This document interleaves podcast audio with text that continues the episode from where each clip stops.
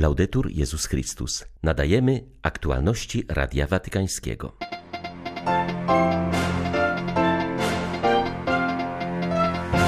Papież w orędziu bożonarodzeniowym apeluje o pokój, ochronę nienarodzonych i migrantów. Boże Narodzenie niesie nadzieję nawet w czasie wojny, podkreślają patriarchowie Ziemi Świętej. Szopki w Watykanie ukazują świętą rodzinę w różnych kulturach, także w polskiej, wskazuje ksiądz profesor Waldemar Turek. W Boże Narodzenie wita Państwa ksiądz Paweł Rytel-Andrianik. Zapraszam na serwis informacyjny.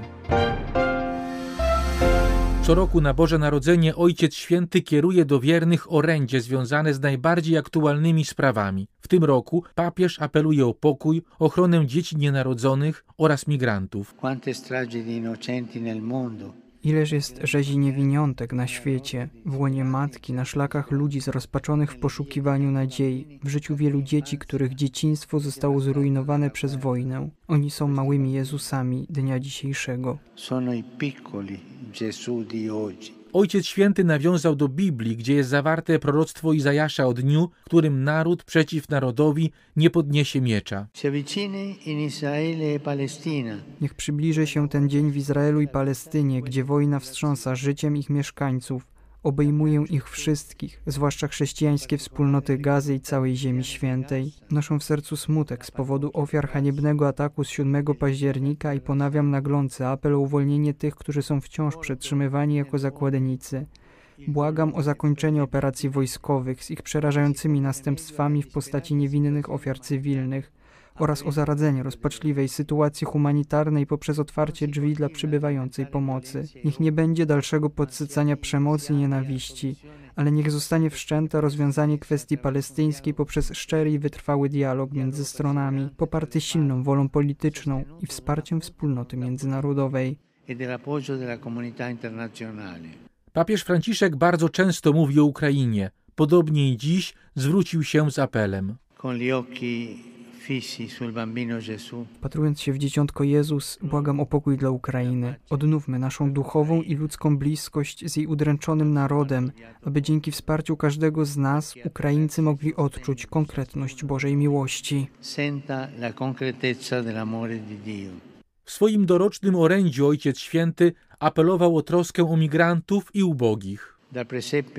Ze żłóbka dzieciątko prosi nas, byśmy byli głosem pozbawionych głosu, głosem niewinnych, którzy umierają z braku wody i chleba, głosem tych, którzy nie mogą znaleźć pracy lub ją utracili, głosem tych, którzy są zmuszani do ucieczki ze swej ojczyzny w poszukiwaniu lepszej przyszłości, ryzykując życie w wyczerpujących podróżach i pozostając na łasce pozbawionych skrupułów handlarzy ludźmi.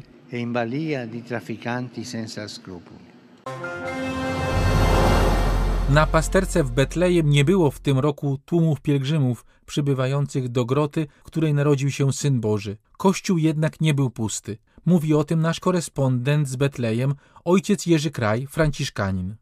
Betlejemskiej pasterce przewodniczył kardynał Pier Battista Pizzaballa, łaciński patriarcha Jerozolimy. W uroczystej koncelebrze wzięli udział kardynał Konrad Krajewski, specjalny wysłannik papieża Franciszka, czterech biskupów oraz około 90 kapłanów. Słowa z Ewangelii Łukasza nie było dla nich miejsca, były wiodącym tematem homilii patriarchy.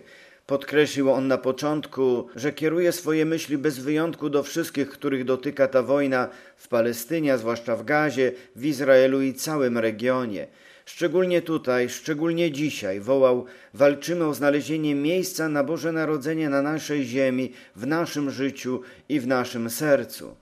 Na koniec homilii patriarcha zwrócił się w emocjonalnym przesłaniu tłumaczonym z angielskiego na arabski do wiernych w Gazie. Powiedział: Spędzałem z wami kilka dni przed Bożym Narodzeniem. W tym roku nie było to możliwe, ale nie opuścimy was. Jesteście w naszych sercach i wokół was gromadzi się cała wspólnota chrześcijańska w Ziemi Świętej i na całym świecie.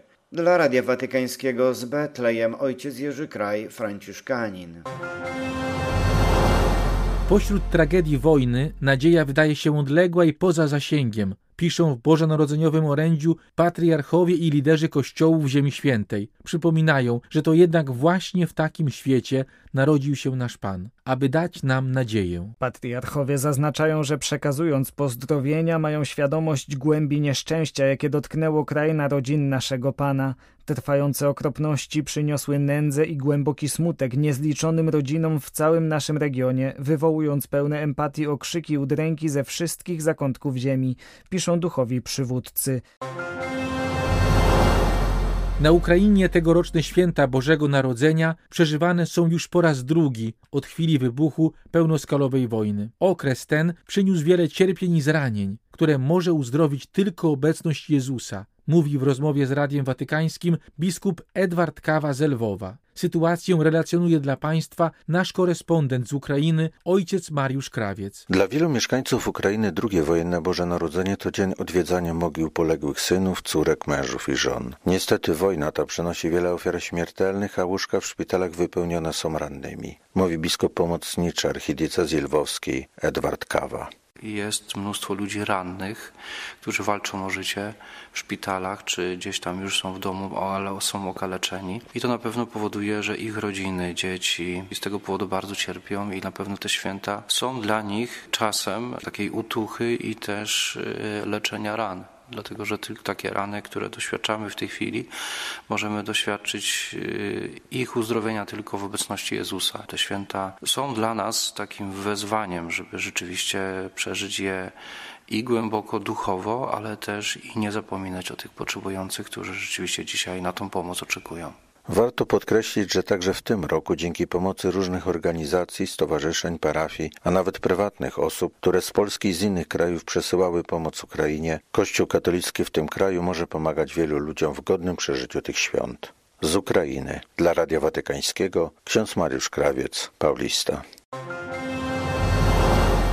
Także i współcześnie w Boże Narodzenie mają miejsce momenty wyzwolenia z niewolnictwa, wolność uzyskały właśnie pakistańskie rodziny wykupione przez proboszcza Pansary, znajdującej się w okolicach Faisalabadu. Pendżabie ubogie rodziny popadają w stan niewolnictwa ze względu na ubóstwo. Mechanizm jest prosty. Najpierw oferuje się im pożyczkę, a następnie, dlatego że nie mogą jej spłacić, zmusza się je do pracy w cegielniach należących do pożyczkodawcy. Rodziny te, z których wiele to chrześcijanie, są zmuszane do produkcji ponad 1500 cegieł dziennie, aby spłacić pożyczki zaciągnięte u właścicieli pieców. Nie mówi się im jednak, ile są winni, jak długo muszą pracować, ani jak wysoko wysokie są odsetki od ich pożyczek, mówi ksiądz Emmanuel Parves, proboszcz parafii w Pansarze.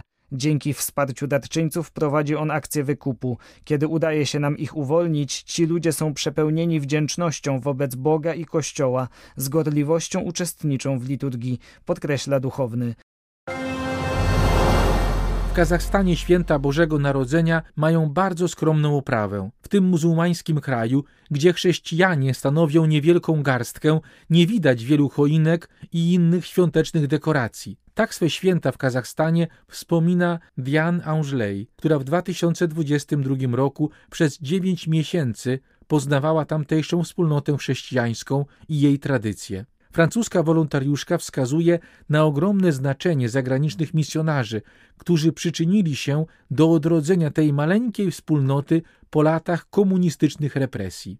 Au sein de, de la paroisse, donc là, nous étions dans le nord du Kazakhstan, Byłyśmy na północy kraju, gdzie mieszkają potomkowie ludzi zesłanych na Syberię.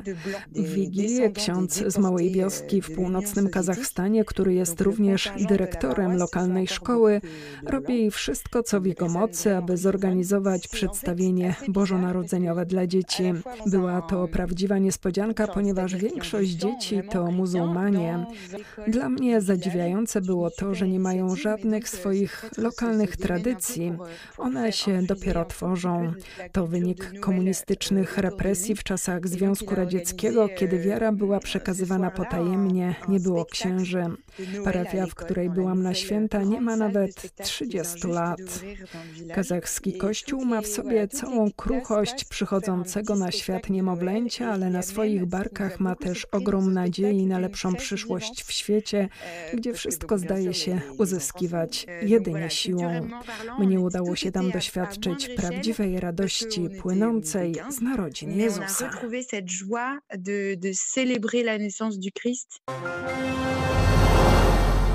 Na wystawie 100 szopek w Watykanie można zobaczyć szopki z różnych rejonów świata, w tym dwie z Polski. Jedna z nich, autorstwa artystów Jana i Bożeny Szajerów, związana jest z błogosławioną rodziną Ulmów z Markowej. Są też szopki o oryginalnych kształtach, innymi ekspresu do kawy czy ekranu komputera. Rozmawiałem o tym z księdzem profesorem Waldemarem Turkiem z Sekretariatu Stanu Stolicy Apostolskiej.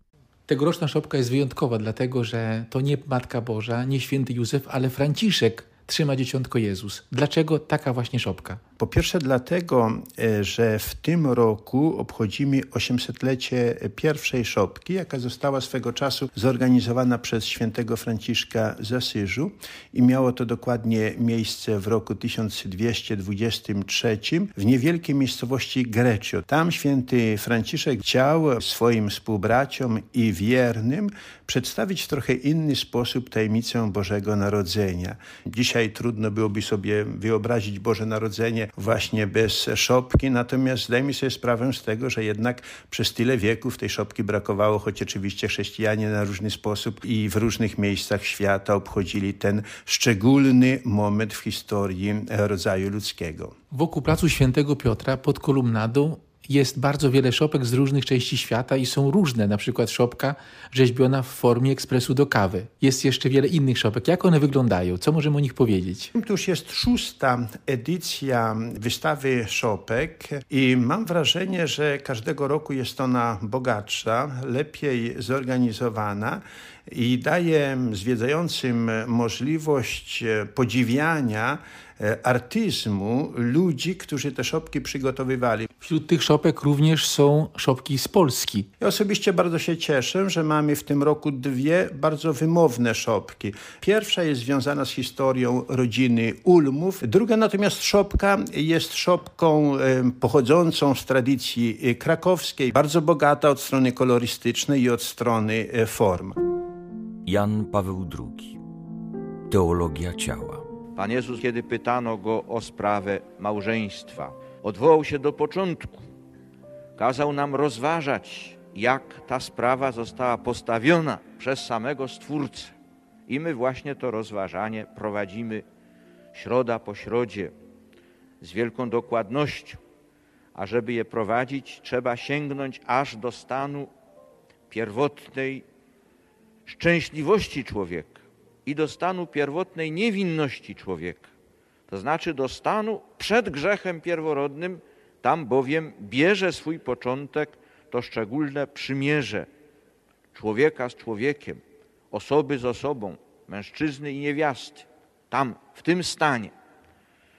I nie jest bez znaczenia fakt, że Chrystus, odpowiadając na pytanie o małżeństwo, kazał nam wracać aż do samego początku rozważać człowieka tak, jak on zarysował się w świecie na mocy aktu stwórczego Boga, który jest aktem miłości.